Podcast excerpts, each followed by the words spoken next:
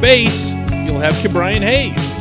Center field, you'll have Bryan Reynolds. And you can do this pretty much around the diamond for the Pirates. There's either one player, or frighteningly enough, no players at a given position other than middle infield. Good morning to you. Good Tuesday morning. I'm Dan Kovacevic of DK Pittsburgh Sports. This is Daily Shot of Pirates. Comes your way bright and early every weekday. If you're into football and or hockey, I also offer up daily shots of Steelers and Penguins where you found this. Operating under the presumption that Oneil Cruz will stay at shortstop,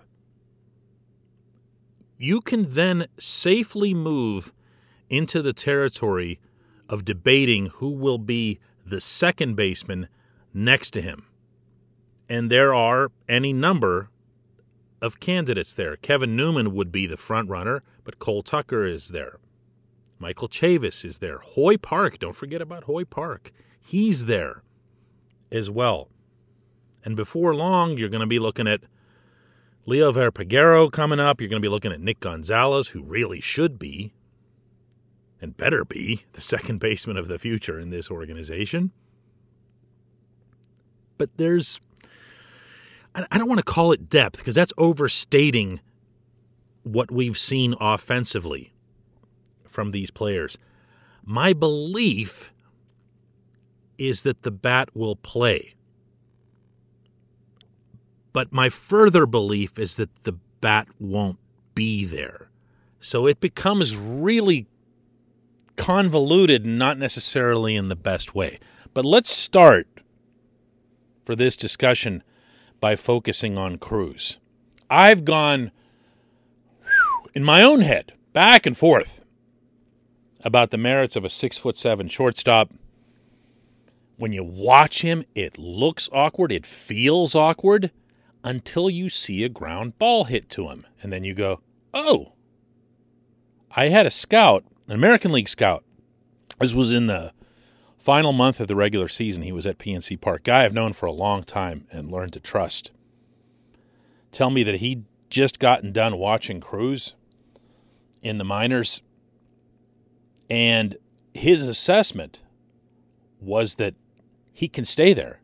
He can play shortstop.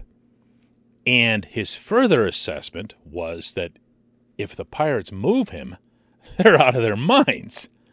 And uh, I've heard this expressed a lot of different ways, including by Ben Cherington, where he acknowledges the same thing that this scout would say upon elaborating that if you can have yourself a big power bat at that position, it sets up your lineup pretty nicely because you should be able to, underscore should, find power at other corner positions corner outfield, first base, third base, DH when that comes around.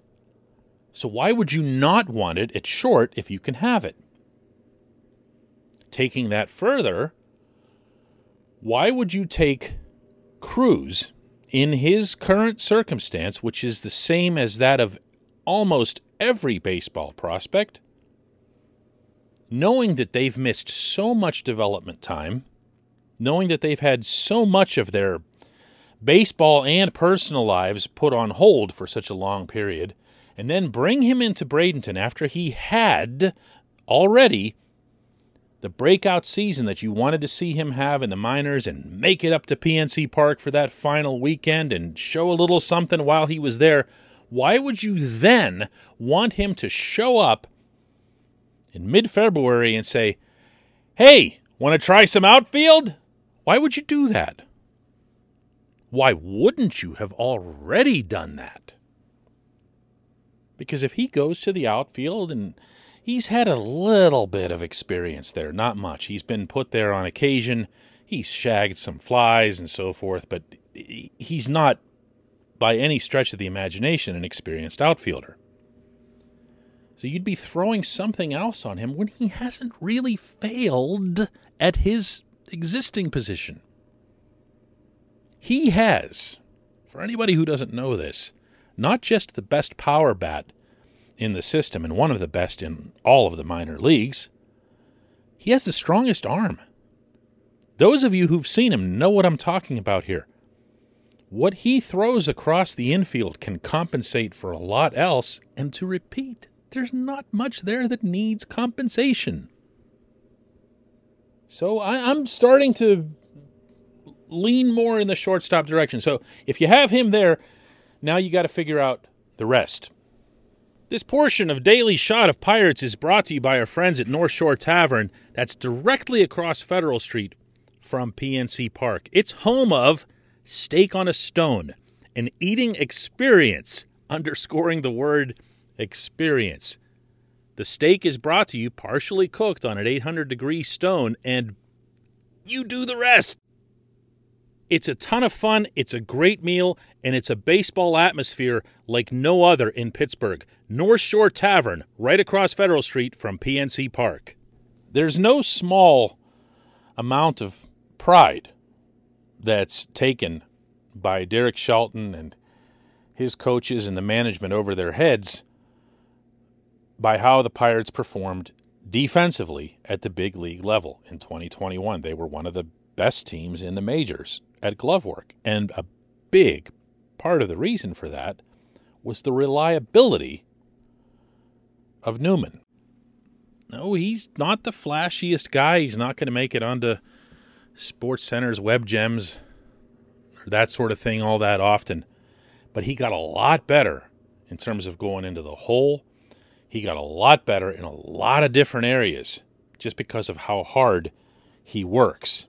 That said, he also had one of the weakest bats in the majors. I'm using the term weakest on purpose because he had some of the softest contact of any regular player on any team. And that's an even bigger concern than any of the conventional stats that you could apply to him, you know, good or bad. If you're not hitting the ball hard, you're not going to succeed. So the question that comes into play, mostly for Shelton, but to some extent organizationally, is do you want to have an extra measure of defense in that infield? If so, at what cost? Do you want to basically assign Tucker a role in which he's a super utility guy since they tried him in the outfield and bounce him all over the place and hope that he can find something in his bat? Do you want to hope that Chavis, who definitely has shown a bat over the years at various levels, can do that enough in Pittsburgh that he could hold down the second base job on a semi regular basis? That's. Look, the number one thing I think of here when this sets up like this might be the same might be the same thing that you're thinking, which is who cares? Because at some point in the fairly near future, Gonzalez is going to be here. Gonzalez will play second base. Peguero could also come along, and if and when he does, that would force yet another element into the discussion about shortstop. But Gonzalez is definitely on his way. So you could look at these second basemen or potential second basemen that I've lined up here and just give it a blanket who cares. But I can't sit here and tell you that 2022 should matter to the Pirates and then tell you that who plays second base for them shouldn't matter. Uh, my own feeling, and I don't know that this will be shared by management, is I want to see bats I want to see bats on the field. Um, it's nice to see a team wearing black and gold in the majors catching everything. It's nice to see them not embarrassing themselves, although obviously there were a couple of isolated circumstances that got all kinds of headlines and probably more than made up for the lack of embarrassment from their defense overall. It's nice to see it. It's nice to see a team look good fundamentally. It's also way nicer to see them hit, and the advanced analytics will powerfully support that it's more important to hit than it is to catch the ball. And as such, here's hoping that somebody, somebody can step up and hit the ball. Whoever that is, take a glove and go out to second base. When we come back, just one question.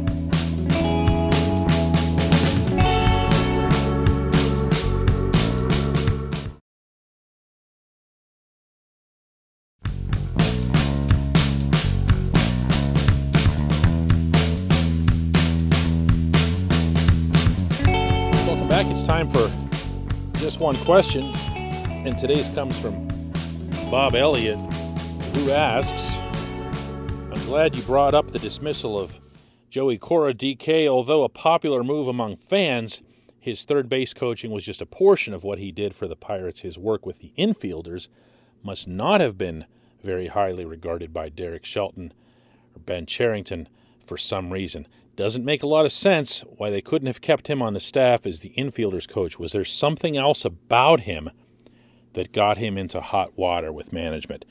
Bob, by every account, every conceivable account, no. No, this uh, individual is uh, a model citizen in both the baseball and the personal senses. So I, I would throw that one way out. And I definitely would have picked up on at least a whisper of something had that been the case. Understand that when a new front office and a new field manager and everything else comes into the mix, they're going to keep some people. But history will show that those people won't hang around. Uh, they're wise to keep their resumes updated you will always see people want to uh, bring in their own hires at some stage of the game. They just might not be ready at that time. The person they might want might not be available in that moment. So they'll just hang on. They'll be patient. They won't show any signs of, hey, we're not committed to you or anything else. And just see how it goes until the contract is up. Joey Cora is about as old school as you get, and I don't say that in any remotely negative way. I have no doubt, because I saw it with my own eyes, that he had an awful lot to do with the Pirates' defensive work in the infield. He worked with them hand to hand. He was right in their faces before every game. He was the one doing the talking yes, when I brought this up with Shelton in our meeting last week at PNC Park, it's true that Don Kelly and Mike Rabelo were designing some of the practices and so forth. And that does matter. But that's not the same as this kind of instruction. I reserve the right to be skeptical about this move. Now, Don Kelly knows about playing infield. Don Kelly played every position on the diamond, if you know anything about Donnie's career, Mount Lebanon's own. But that doesn't mean that he's going to be good at instructing it. Those who can do can't always teach. And we'll see how that goes. But I, I would not attach anything negative to Joey Cora or his departure other than to underscore that he and Rick Eckstein were the people who were held over from the previous administration. Oh, and by the way, he and Rick Eckstein are both now out of the organization. I appreciate the question. I appreciate everybody listening to Daily Shot of Pirates. Let's do another one tomorrow.